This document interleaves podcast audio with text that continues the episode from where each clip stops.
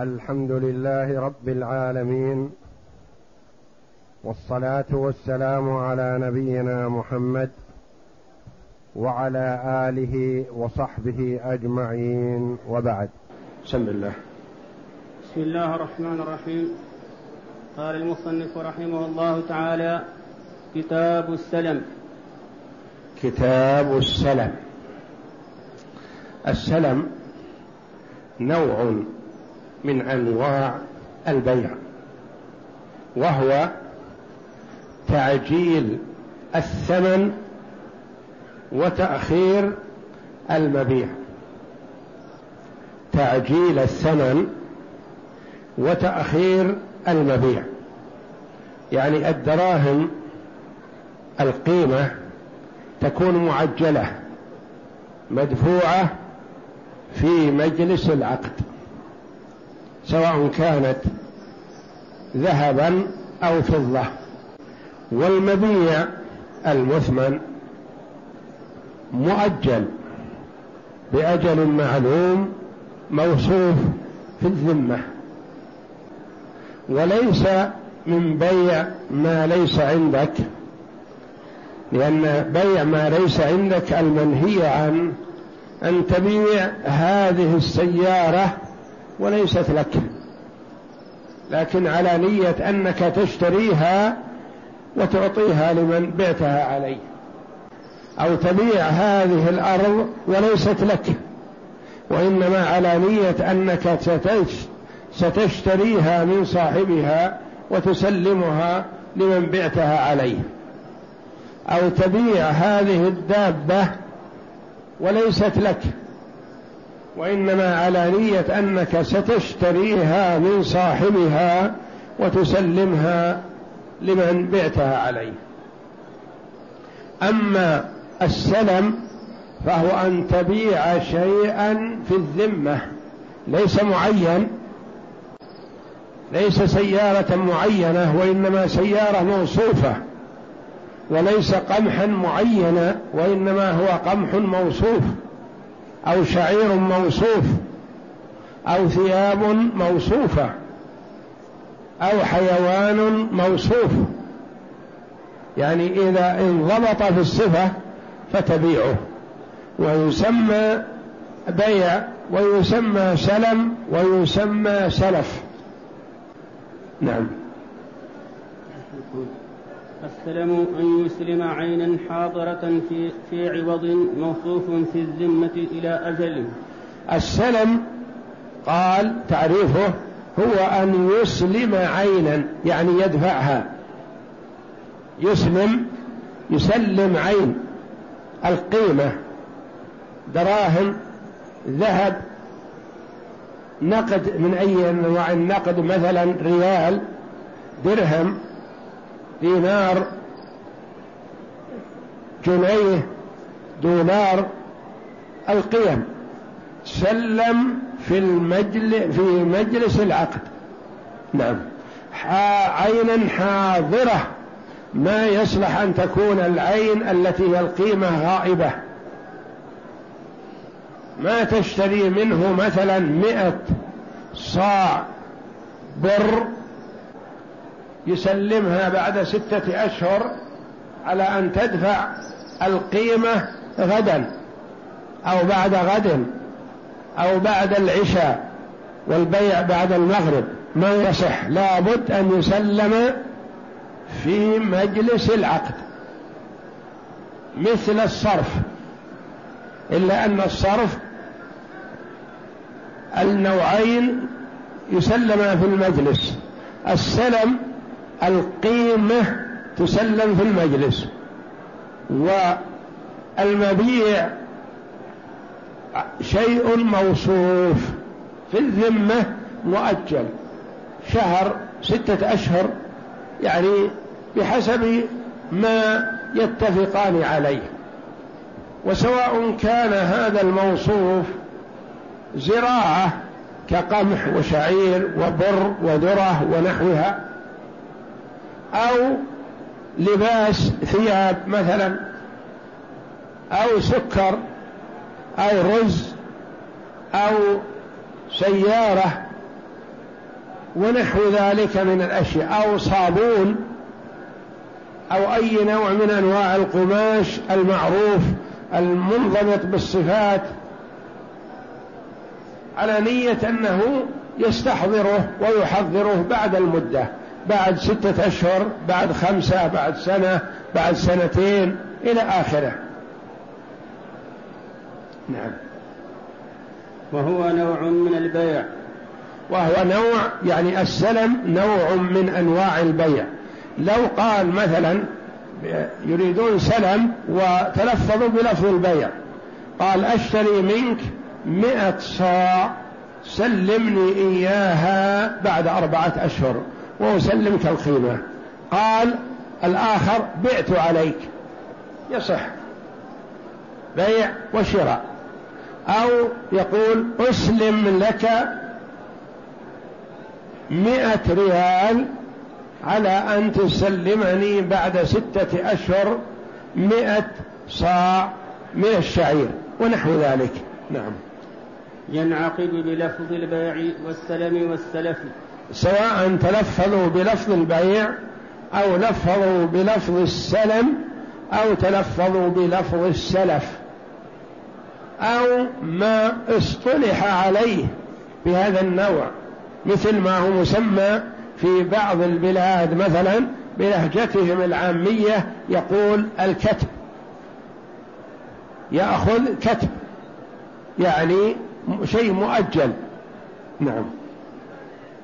وتعتبر فيه شروط البيع ويزيد بشروط 6، وتعتبر فيه شروط البيع، يعني أن يكون العاقدان جائز التصرف،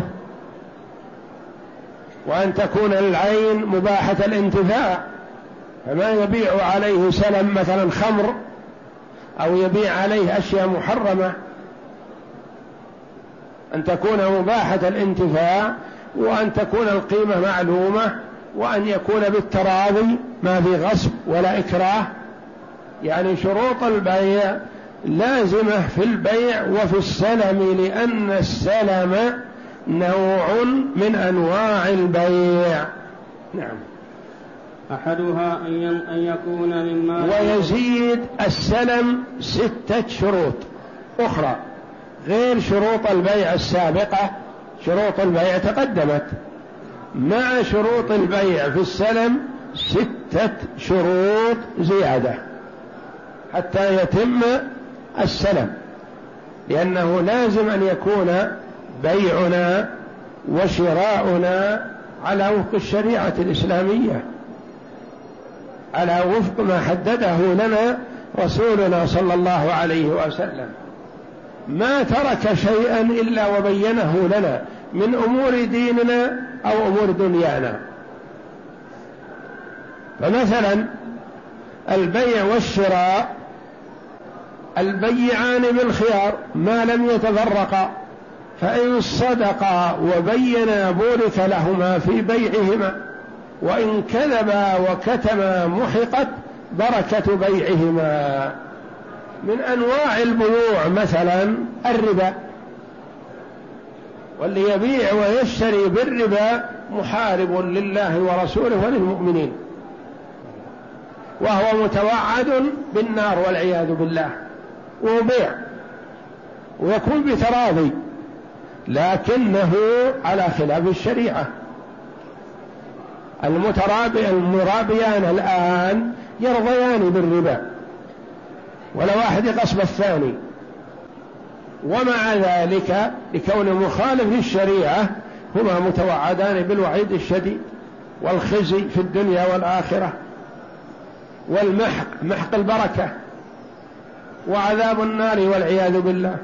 فمن جاءه موعظة من ربه فانتهى فله ما سلف وأمره إلى الله، ومن عاد فأولئك أصحاب النار هم فيها خالدون. هذا كلام رب العالمين. الذين يأكلون الربا لا يقومون إلا كما يقوم الذي يتخبطه الشيطان من المس. أهل الربا أكلة الربا عند البعث، عند القيام من القبور يعرف، كل واحد يمر به يراه يعرف أن هذا مرابي والعياذ بالله، يفتضحون في الدنيا والآخرة. عند القيام من القبور يكون مثل المجنون، مثل من به صرع، يمشي ويسقط يمشي ويسقط. لما؟ لأنهم جلوا في اكتساب الأموال المحرمة فعاقبهم الله جل وعلا بهذا الخزي. الذين يأكلون الربا لا يقومون إلا كما يقوم الذي يتخبطه الشيطان من المس. لما؟ ذلك بأنهم قالوا إنما البيع مثل الربا وأحل الله البيع وحرم الربا فمن جاءه موعظة من ربه فانتهى فله ما سلف وأمره إلى الله ومن عاد فأولئك أصحاب النار هم فيها خالدون. يمحق الله الربا ويربي الصدقات على طرفي نقيض. الربا يمتص أموال الناس بالحرام، هذا يمحقه الله جل وعلا. الصدقة يعطي من حر ماله لأخيه المسلم ينتفع به مجانا لطلب ثواب الله جل وعلا، هذا الصدقة، يعني على طرفي نقيض. ولهذا قال يمحق الله الربا ويربي الصدقات. إن الرجل يتصدق بالصدقة بعدل تمرة من كسب طيب يتقبلها ربي جل وعلا بيمينه، وكلتا يدي ربي يمين مباركة فيربيها لصاحبها كما يربي الواحد منا فلوه حتى تكون كالجبل العظيم. وتمرة واحدة أو ريال أو خبزة أو نحو ذلك إذا تقبلها ربي يربيها لصاحبها كما يربي أحدنا الفلو الخيل الغالي النفيس يعتني به. تجد من يعتنون بالخيل يعتنون بها، يسقونها العسل، يسقونها اللبن، يسقونها مثلا، يبحثون لها عن أطايب الطعام لأجل تكون جيدة. والله جل وعلا يتقبلها ويربيها لأحدنا كما يربي الواحد منا فلوه حتى تكون كالجبل العظيم، يدفعها اليوم يجدها يوم القيامة كالجبل، وهي تمرة واحدة أو خبزة أو ريال ونحو ذلك. يمحق الله الربا ويربي الصدقات والله لا يحب كل كفار أثيم. المسلم إذا باع واشترى بالطرق الشرعية الصحيحة الكسب يكون حلال، يستعين به على طاعة الله، يكون يقوي في الطاعة، يربي عليه أولاده ينشأون نشأة صالحة لأنهم أكلوا طيب، أكلوا مال حلال ولو هو من أخس أنواع الطعام، من الطعام الردي لكن حلال. ليس المراد الطعام الطيب الزين الغالي، لا، وإنما الطعام الطيب هو الحلال اللي جاء من كسب حلال، فينشأ الأولاد نشأة صالحة بإذن الله لأنه غذاهم بالحلال. والعكس بالعكس، كل لحم نبت من سحت فالنار أولى به. كانت بعض نساء السلف إذا أراد أن يخرج في الصباح لطلب الرزق قالت يا عبد الله اتق الله فينا، اتق الله فينا فإنا نصبر على الجوع ولا نصبر على النار، نتحمل الجوع ولا نتحمل النار، لا تطعمنا إلا شيء حلال، اتق الله فينا، لا تجيب لنا حرام نأكله نتلذذ به حاليا ثم نعاقب عليه في المستقبل. وهكذا في السلم وأي نوع من أنواع البيع لازم أن يكون على وفق الشريعة، وليست الشريعة حسب تراضي الطرفين كما هو في البلاد الكافرة. إذا تراضى الاثنين على شيء فهو سائغ عندهم، ولو كان زنا والعياذ بالله أو كان ربا أو كان أي معاملة، ما دام في تراضي خلاص. لا، تراضي على وفق الشريعة، تراضي مخالف الشريعة مردود، متوعد صاحبه البائع والمشتري، لعن في الربا رسول الله صلى الله عليه وسلم 5: آكله وموكله وكاتبه وشاهديه. الكاتب والشاهدان ما أخذ شيء، لكنهما أعانا على الإثم والعدوان فاستحقا اللعن، وإلا ربما الرجل يكون مار بالشارع فقط فيقول تعال يا أخي اشهد على هالمعاملة هذه، فيقول سجل شهادتي ويشهد وما يبرش عليه. إذا كان حرام يقول لا، أنا ما أشهد على الحرام، لا تشهدني على جور، يقول عليه الصلاة والسلام أشهد على هذا غيري. هذا زجر، وليس المراد الإباحة أنه من أراد يشهده، لا، هذا زجر له. فالمرء ما يشهد إلا على شيء يعلم حله. كذلك مثلا قد يقال للرجل وهو ماشي في الطريق تعال يا أخي تعال اكتب بيننا هذه المعاملة، هذا باع على هذا كذا وكذا، اكتب شهادك، من أجل يستحق اللعنة مرتين والعياذ بالله إذا كان محرم. إذا كتب شهادته يكون ملعون لكتابته وملعون لشهادته والعياذ بالله، وهو مار في الشارع ما انتبه. المسلم يكون على ضوء الشريعة في كل ما يأتي ويذر، لا يلبس إلا ما يجوز شرعا، لا يأكل إلا ما يباح له شرعا، لا يمشي ولا يركب إلا فيما يباح له شرعا، يحذر المخالفة لتكون أعماله كلها طاعة. إذا خرج ليشتري الحاجة لأهله من السوق فهو في طاعة وفي عبادة لله جل وعلا، لأنه يمشي في حاجة أهله. وهكذا المسلم في كل ما يأتي ويذر يكون مراعي الآداب والتعاليم الشرعية ليكون مأجورا، يأكل ويكون مأجورا، لأنه أكل يستعين به على طاعة الله، حتى لو لم يكن سحور للصائم أو فطور، يأكل ظهرا أو عصرا لكنه يأكل ليستعين به على الطاعة. وكما قال عليه الصلاة والسلام وفي بضع أحدكم صدقة، الرجل يجامع زوجته ويكون في صدقة. تعجب الصحابة رضي الله عنهم، قالوا هذا شيء يشتهيه كل واحد منا يؤجر عليه، أيأتي أحدنا شهوته ويكون له فيها أجر؟ قال أرأيتم لو وضعها في الحرام أكان عليه وزر، فكذا إذا وضعها في الحلال كان له أجر. يأكل طعام حلال يؤجر على أكله، يأكل طعام حرام يأثم في أكله.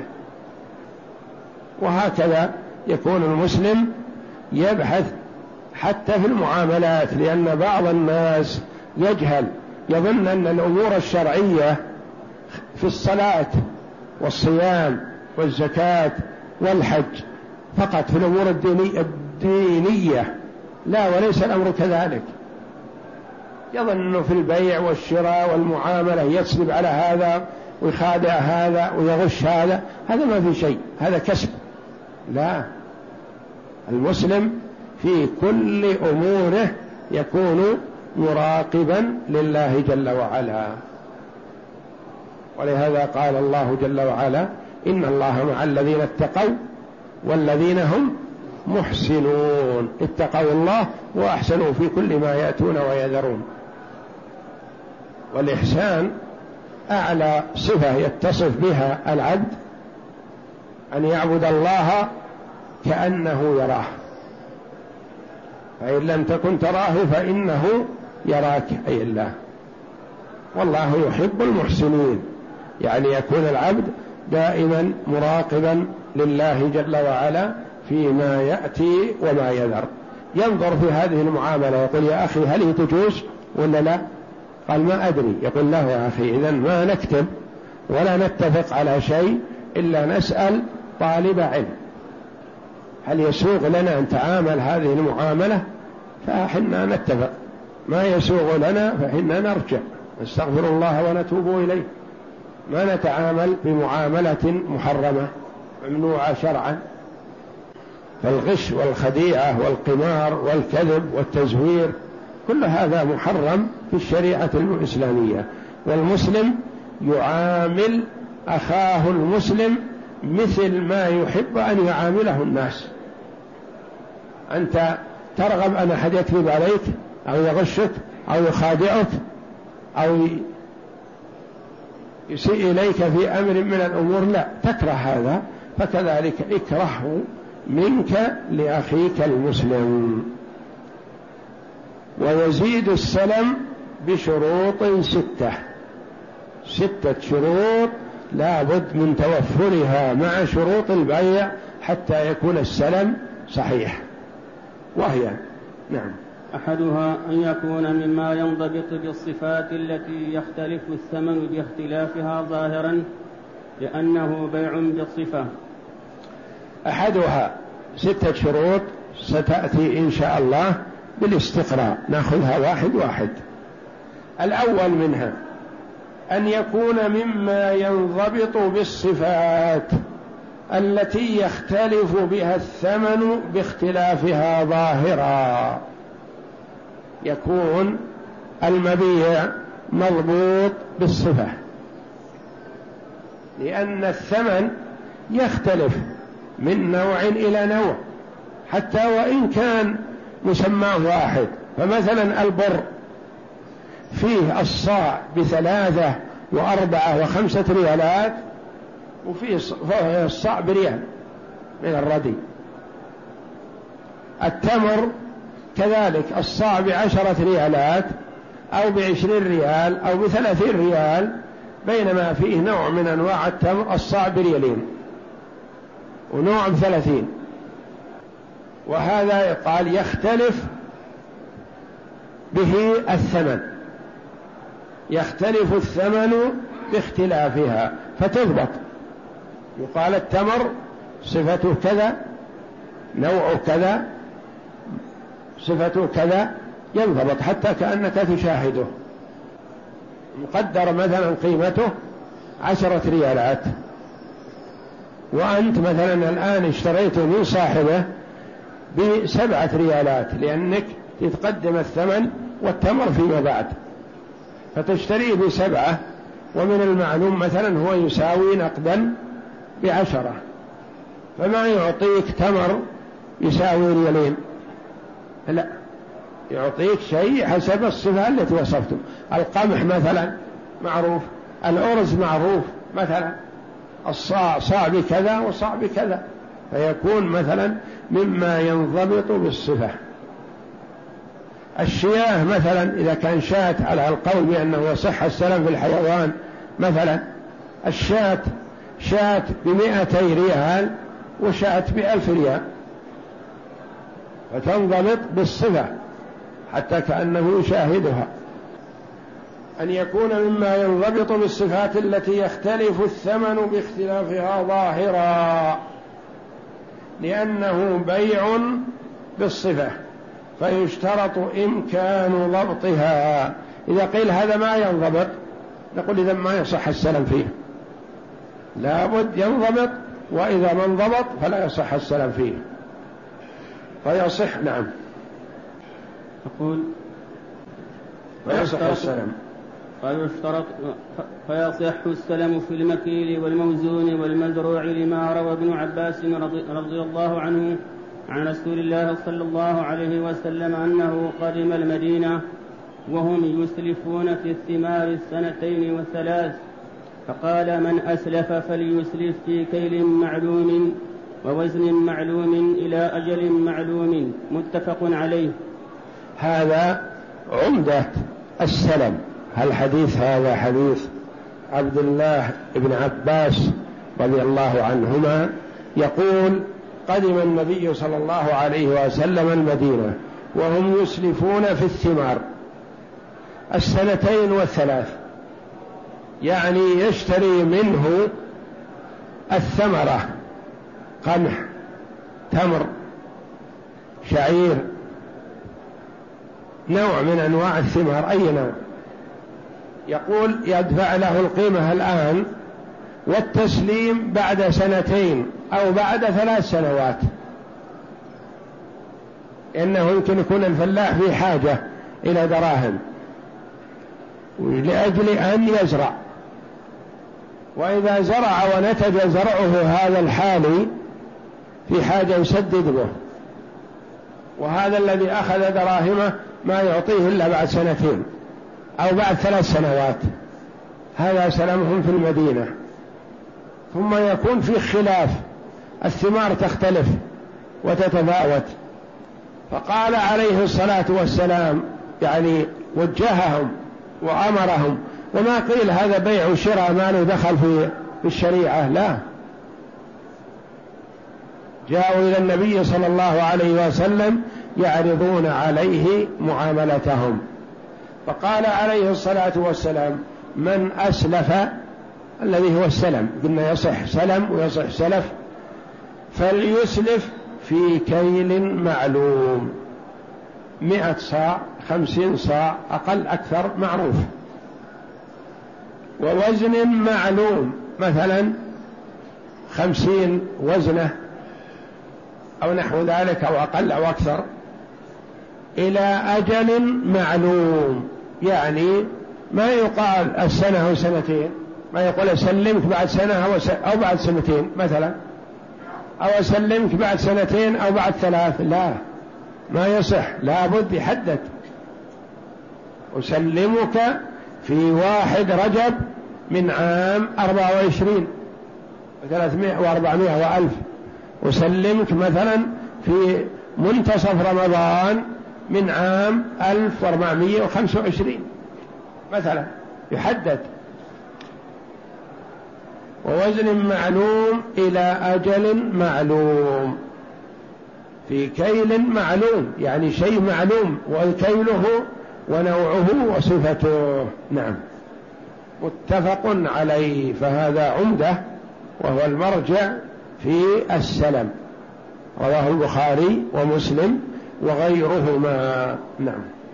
وقال عبد الله بن أبي أوفى وعبد الرحمن بن أبزة كنا نصيب المغانم مع رسول الله صلى الله عليه وسلم، فكان يأتنا أنباط من أنباط الشام فنسلفهم في الحنطة والشعير والزبيب.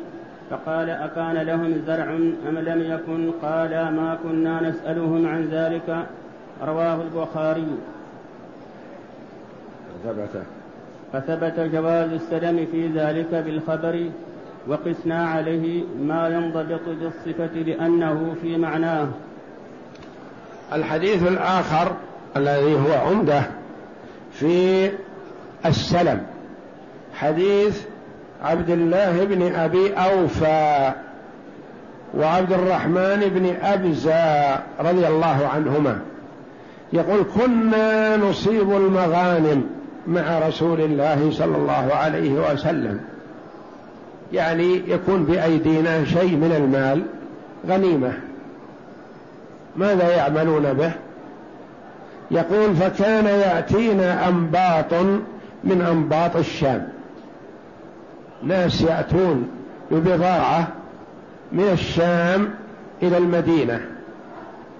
والأنباط هم غير العرب وغير المسلمين غالبا، يعني ليس بعربي ولا مسلم، وإنما يتعاملون معه. يأتي ببضائع من الشام يبيعها في المدينة. فنسلفهم في الحنطة، الحنطة البر القمح، والشعير والزبيب، يعني نشتري منهم حنطة أو شعير أو زبيب وندفع لهم القيمة ويحضرونها لنا، يأتون بها مثلا بعد 2 شهر، بعد 5 أشهر، بعد 1 سنة، حسب مجيئهم من الشام يحدد متى يأتون، وحسب وجود الإنتاج وكثرة عندهم في الشام مثلا.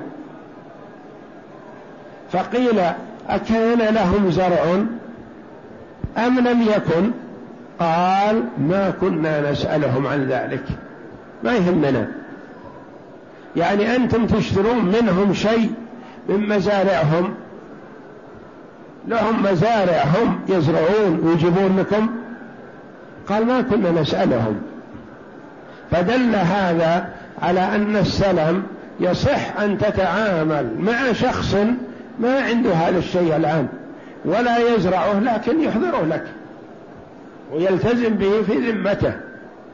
مثلا أنت اشتريت عنده مصنع صابون ولا عنده شيء بالصابون، دفعت له القيمة، هو القيمة هذه يذهب ويشتغل فيها ويحركها يستفيد منها، فإذا حل الأجل اللي بينك وبينه ذهب واشترى لك صابون وسلمك إياه. ربما هالمبلغ اللي تعطيه مثلا 10,000 ريال يستلمها منك قيمة للصابون، ما عنده صابون لكن صابون موصوف ما يختلف، فيشتغل بهذه 10,000 الآن، يشتغل فيها حركها، يشتري بضاعة ويبيعها ويشتري بضاعة ويبيعها وهكذا. ثم إذا حل الأجل بعد 6 أشهر بعد سنة بعد سنتين ذهب إلى مصنع من مصانع الصابون اللي متفق عليه أنه منها بهذه الصفة تنطبق عليه الصفات، وشرى لك 1000 كرتون صابون وجابه وسلمك إياه. هذه كل واحد يستفيد، الاثنين كلهم مستفيد وبيع واضح جلي. أنت دفعت مثلا 10,000 قيمة الصابون حاضر مثلا اللي بيعطيك يساوي 15,000 يمكن، لكن أنت دفعت على أساس معجل الدراهم، هو باع عليك الصابون برخص لكن السفاد أخذ الدراهم والدراهم حركها واشتغل فيها. 10,000 هذه ربما أنه بعد حلول المدة مثلا تكون ساوت 20,000 أو أكثر من ذلك مع البركة، ثم يشتري لك صابون ويجيبه ويسلمك إياه، فكلا الاثنين مستفيد. وحديث الصحابيين رضي الله عنهما عبد الله بن أبي أوفى وعبد الرحمن بن أبزة يقول نسلف مع أنباط الشام، يجينا هالنبطي من الشام مثلا نقول نبي نشتري منك 1000 كيلو مثلا زبيب، كيلو الزبيب مثلا ب5 ريالات مثلا، لكن أنت تشتري على أساس تدفع له نقد حاضر، تشتري منه كيلو الزبيب ب3 ريالات مثلا، يستلم منك الدراهم ويروح للشام ويشتغل ويترزق الله فيها، ثم يجيب لك لا حل الأجل جاء اشترى الزبيب وجابه وسلمك إياه. يقول هل كان لهم مزارع، لهم زرع، هم يزرعون، عندهم عنب يأخذون منه الزبيب، عندهم مزارع قمح يأخذون منه القمح، مزارع شعير؟ قال ما كنا نسألهم، ما يهمنا، لأننا حنا اشترينا شيئا بذمته، ما اشترينا من مزرعة فلان أو من حديقة فلان أو من مصنع فلان، لأن مصنع فلان مثلا مثل ما قدمنا مثلا مصنع الصابون قد يتعطل، وإنما اشتري شيء موصوف في الذمة. زبيب يتفاوت لكنه موصوف منضبط، ولا فيها الكيلو مثلا ب3 ريالات وفيها الكيلو ب7 و10 مثلا، لكنه منضبط بصفة ينضبط بها. ما كنا نسألهم عن ذلك، رواه البخاري.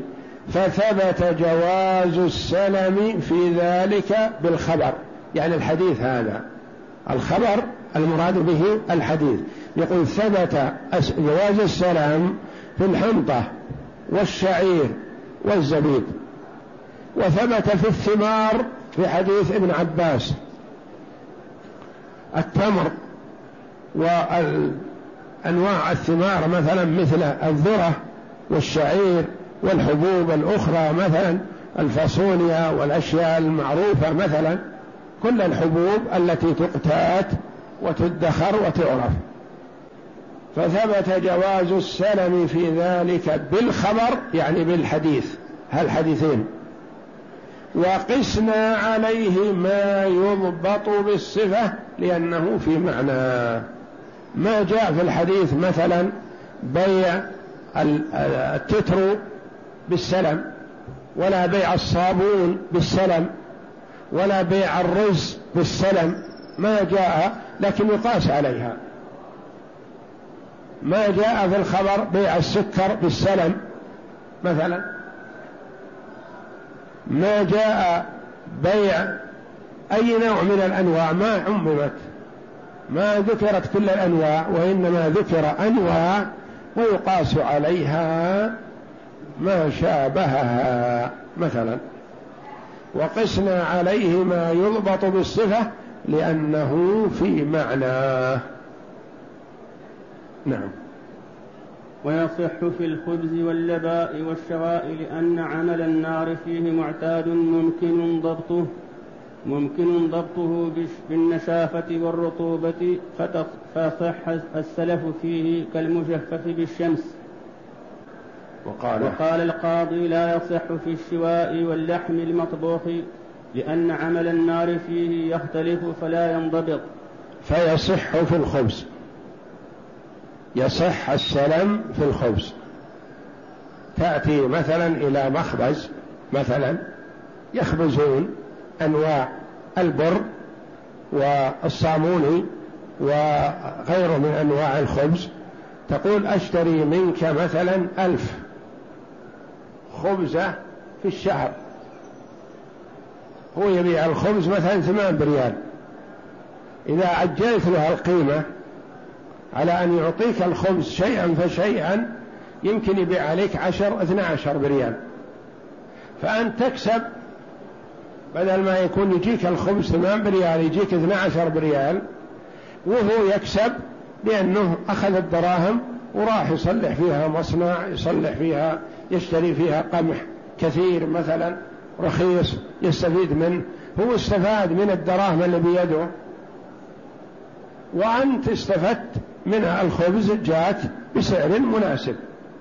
فيصح السلم بالخبز، يعني تقول مثلا الآن أشتري منك 1000 خبزة، تجيب لي من 1 ذي الحجة كل يوم تجيب لي 100 خبزة إلى 10 ذي الحجة مثلا، كل يوم 100،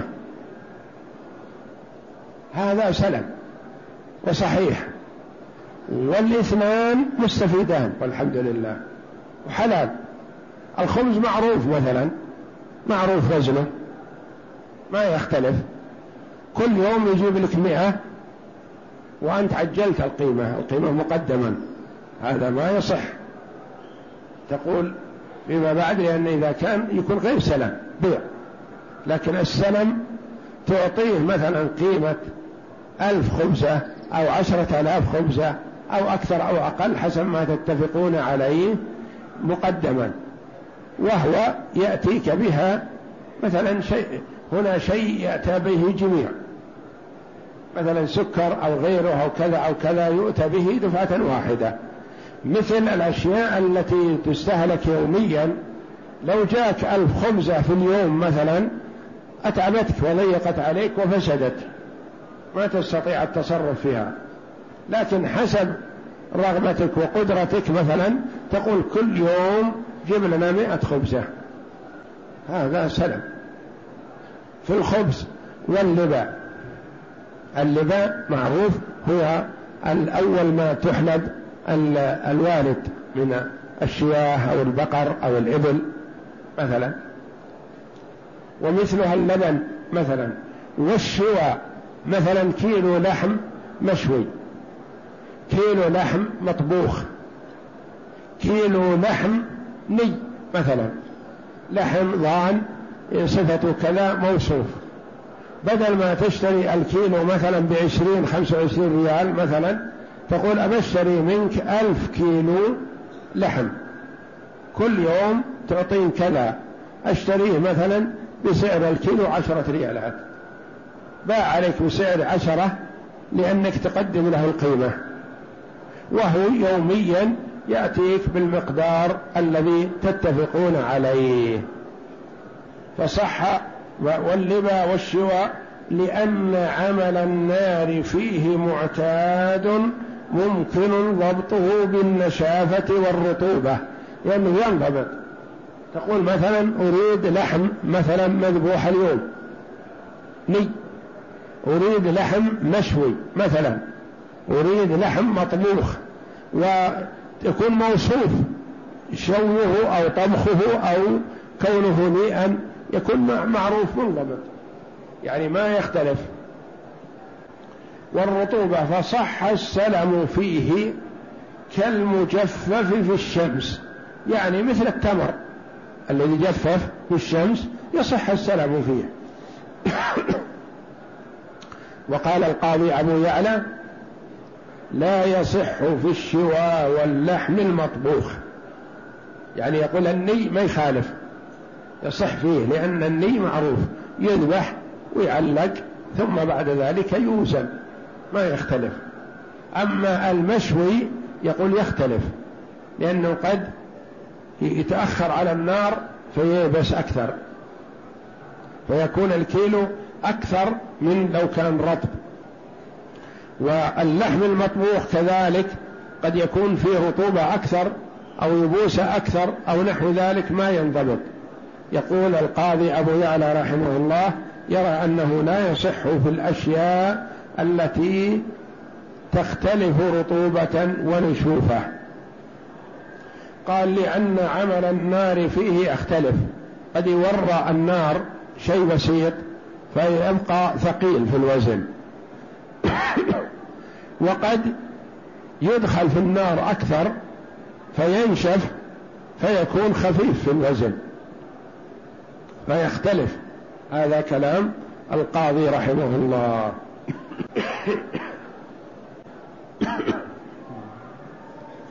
فيصح في الخبز وغيره من الفواكه التي مثلا تنضبط مثل التفاح والبرتقال ونحوها من الأشياء التي تنضبط، لأنها اليوم بالوسائل الحديثة أصبحت كثير من الأشياء التي سابقا ما تنضبط أصبحت اليوم تنضبط. فمثلا تجد التفاح الكرتون كله كامل مثلا و100 كرتون وأكثر من هذا كلها وزنها واحد ما يختلف، البرتقال كذلك وهكذا. فالأشياء التي تنضبط بالصفة والمقدار يصح السلم فيها.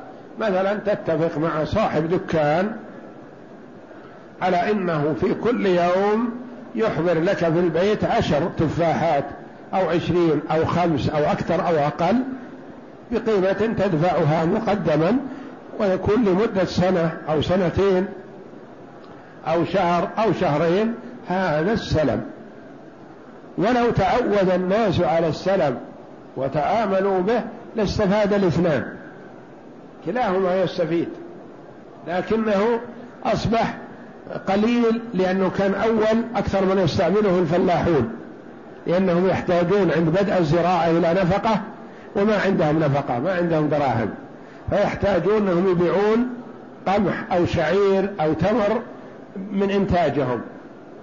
اليوم بعدما تيسرت الأمور عند الناس صاروا ما يتعاملون بالسلم، والسلم يصلح في حال الغنى والفقر وفي حال الحاجة. التاجر مثلا يتعامل مع جزار مثلا أنه في كل يوم يحضر له كيلو أو 5 كيلو أو 10 كيلو من اللحم سعر كذا وكذا، يدفع له القيمة مقدما. الجزار يستفيد من هذه القيمة مقدما، يأخذ من هذا مقدم ومن هذا مقدم، ويشتري بها إبل، يشتري بها غنم، يشتري بها كذا، يشتري بها أشياء بالجملة ويبيع فيها ويشتري ويتصرف وهكذا. مثله الخباز مثلا كذلك يأخذ مثلا مقدار 10,000 دفعة واحدة يستفيد منها، يشتري بها دقيق كمية كبيرة رخيصة، يشتري بها تجارة مثلا يتصرف. والمشتري مستفيد لأنه في السلم يكون أرخص من السعر العادي، مثل ما مثلنا مثلا بالخبز، الخبز 8 ريال مثلا، لكن إذا تعاملت مع الخباز الذي ينتج وأعطيته القيمة مقدما، هو مستعد يمكن يعطيك 12 بريال، فأنت تستفيد بهذا وهو يستفيد بهذا. والله أعلم، وصلى الله وسلم وبارك على عبده ورسوله نبينا محمد وعلى آله وصحبه أجمعين.